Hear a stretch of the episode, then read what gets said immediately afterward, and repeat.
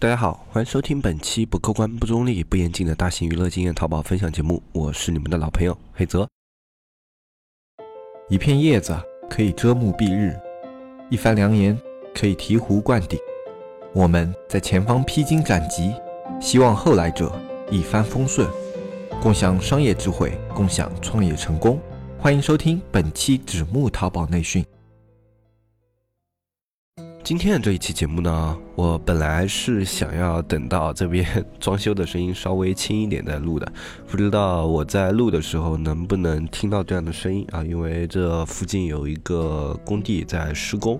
啊，然后今天的动静非常的大啊。虽然我们这边有隔音棉，而且窗户全关了，然后这个房间里还是会有点声音嘛啊，所以啊，本来是想等他们消停一会儿的时候去录音啊，但是他们一直不停，那就没有办法啊，那就。就只能让大家稍微将就一下啊，应该对听这个主要内容啊不会产生什么影响啊，就是背景可能会有一些杂音啊，所以呃，如果听力比较敏感的一些听众朋友，可能今天就要稍微克服一下。呃，这个声音应该不是特别的响啊，因为我自己有监听嘛，在我监听里面的话，这个背景音已经非常非常淡了啊，所以应该不是特别响，影响应该是不大的。那么今天这一期内容呢，我们来跟大家聊一聊关于自媒体的一些玩法。我们都说了，我们后面。会讲一些就是现在的电商趋势下比较流行的一些玩法，那么自媒体玩法也是其中的一种。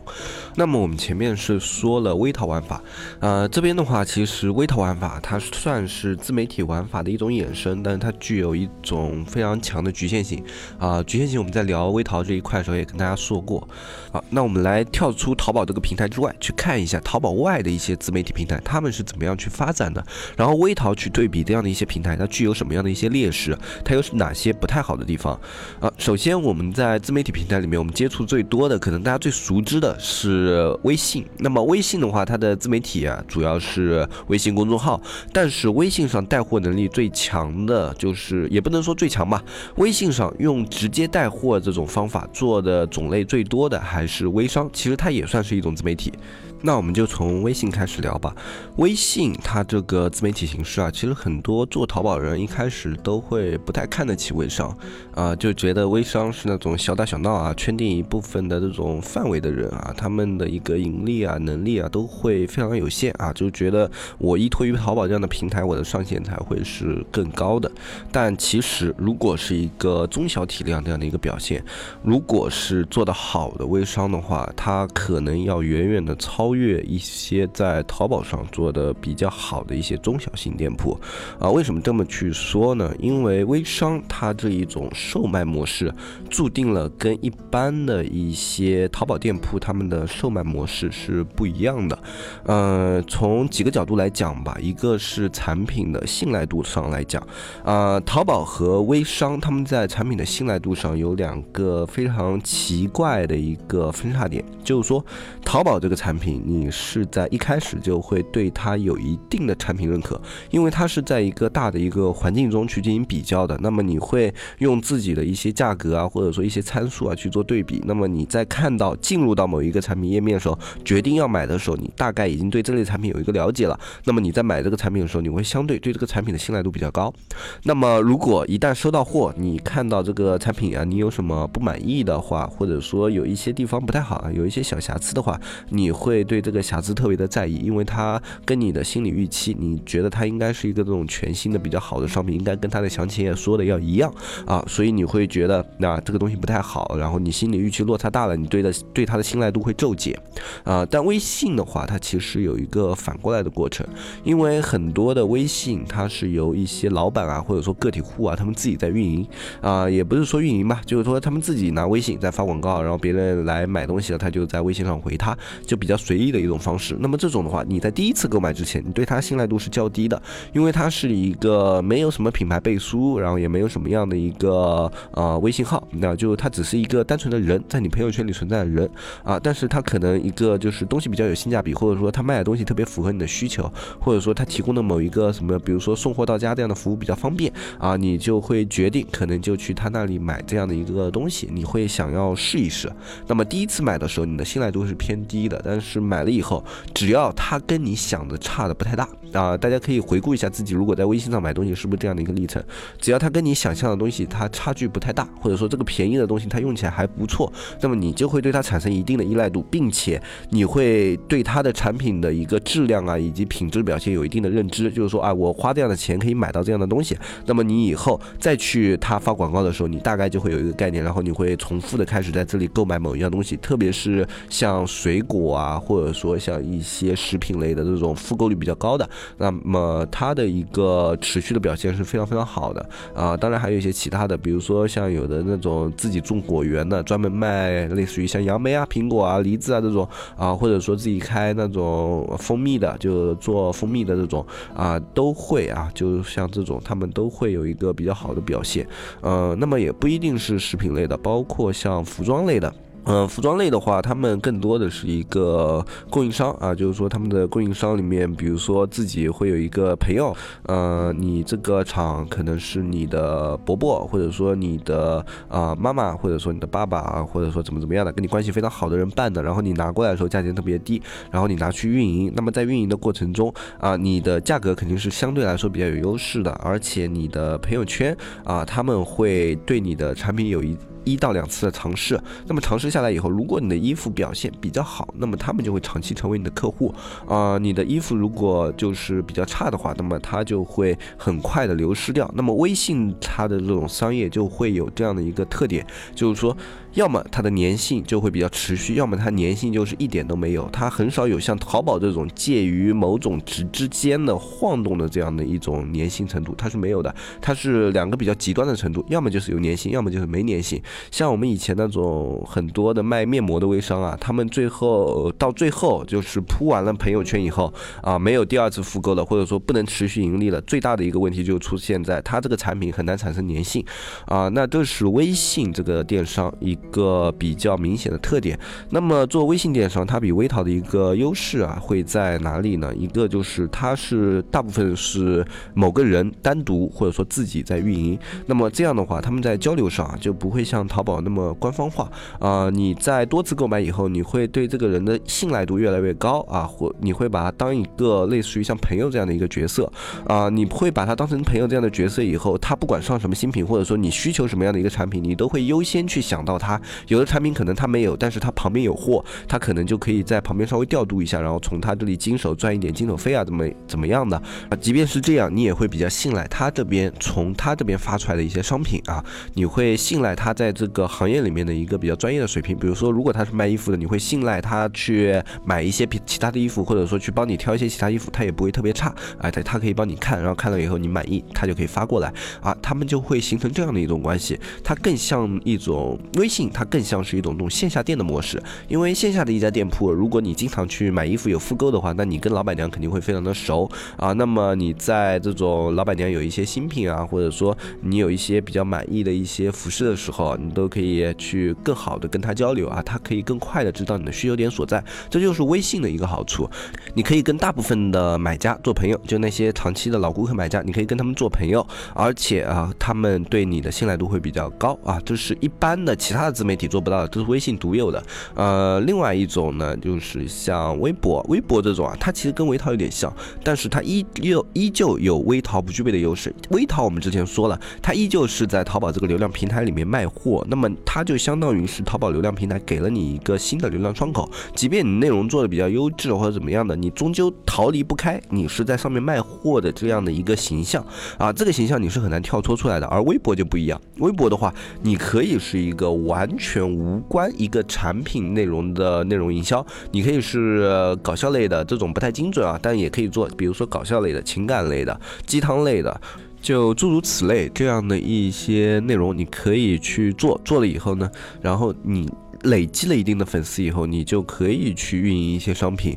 那么这些商品的话，你可以跟你的内容有关联，也可以跟你的内容没有关联。当然有关联的内容是最好的。呃，比如说像一些数码博主，他们就经常会帮一些数码产品打广告。那么就像一些那种美妆类博主，经常也会帮美妆博美妆类的产品打广告。那么他们打广告的产品，你是会比较相信的，因为他们在这种领域有比较专业的一个知识。那么他们说出来的一些产品，你相信，只要你信任他的人品的话，你。是不会觉得它有什么特别大的问题的啊，所以他推荐的商品也不一定要有购买链接啊，这可能也有某个品牌给给他一个代言费，直接让他去做一个品牌的推广也有可能。那至少你会对这个品牌有一个比较好的认知，你会知道它是一个你比较认可的一个大 V 啊，他们认可的一个产品，这样子你会产生这种从信赖到信赖这样一个过程。那这种过程中产生的一种购买，它是相对于微淘来说更加自然，也是更加容易去购买的一种心理过程。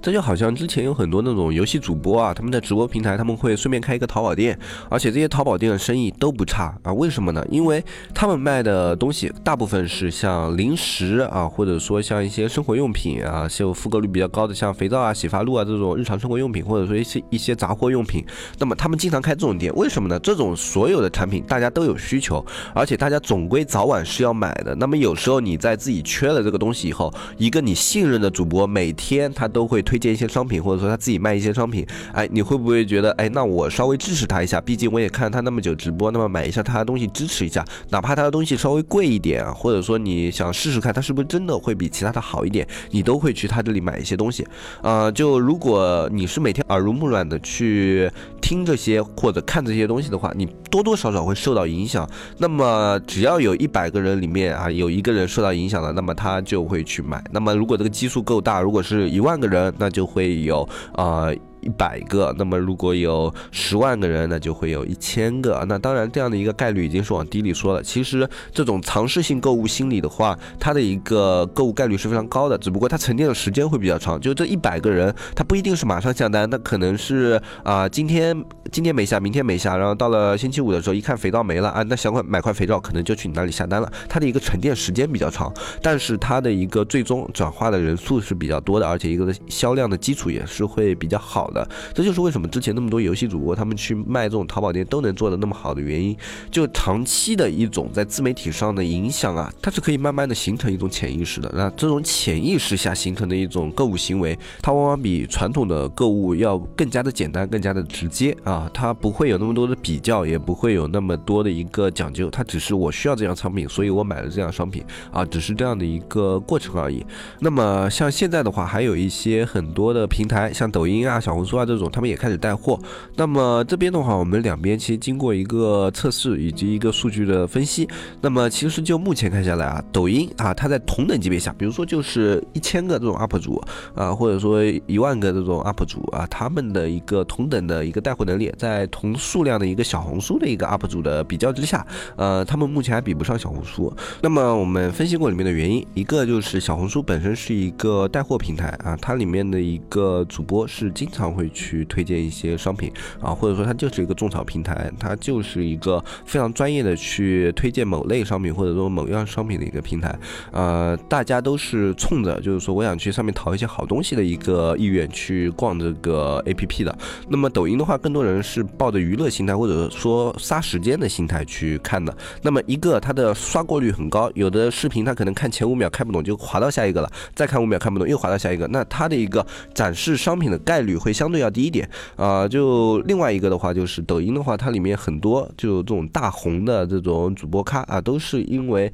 一些短小的一些他们自己都不知道为什么火起来的一些视频火的，就是说他们没有一个非常具体的一个运营思路啊，他们只是在发一些搞笑的东西，或者说赚人眼球、赚流量的一些东西，而没有把这些东西给它形成一套在运营上啊可以进行转化的这么一套手法。那么他们的一个产品啊，或者说他们去打一些广告的话，效果就往往没有那么好。抖音的流量大这一点，目前我们是承认的啊，我们不否认抖音的流量应该是目前所有流量平台里面算是数一数二的水平了。那为什么它的一个转化率不太好？一个跟它的时长有关，抖音里面很少有超过六十秒视频啊，这是因为它的一个平台限制啊。虽然今年它已经开始要把它的时长扩长一点，就更加拉长一点啊，但是目前也不好说，它这样是会啊更加的把它的一个带货能力给凸显出来，还是怎么样的？因为我觉得它把时间稍微再拉长的话，可能会跟一些既有平台的一些定位产生重合，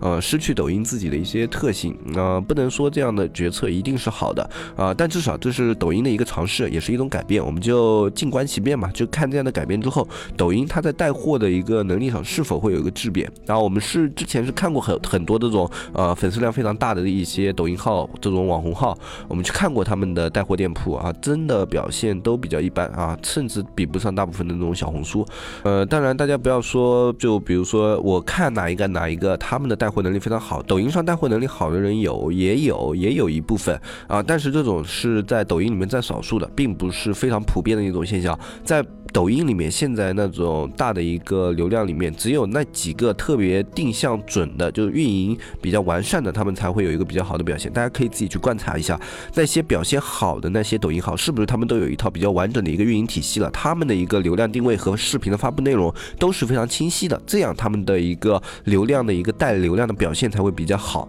是不是这样的？大家可以去观察一下啊，你不要就是比如说找到了一个，哎，这个他的店铺里面销量非常高，然后你就跟我说你说的不对啊，你们。可以自己去观察一下，你们要结合我说的一个前提的啊，因为很多事情你抛开前提再去谈它的一个正确与否的话，那就是在耍流氓啊，对吧？呃，我们不能什么事情都是说有一个绝对的对错，但是在某一种前提之下，它是有某一种现象存在的。那这样的一种结论是我们分析观察得出来的，你不要就是把我们分析观察的前提给抹杀掉，然后跟我们说这个结论不对，那肯定是不对的，对吧？啊，你是在我们这一个前提之下，你去观察一下它的一个这样的一个表现啊。是否一致啊？如果有一些不一致或者个例的话，也欢迎过来我们这个节目里面进行讨论。那么关于自媒体这里给大家抛砖引玉的话，今天这一期我们就说到这里。后面的话我们会去给大家去深入的探讨一下，像自媒体这样的一类玩法的话啊，我们有没有一个插足的余地？就你已经在做某一样商品了，你有没有去自己做一个自媒体的一个空间在？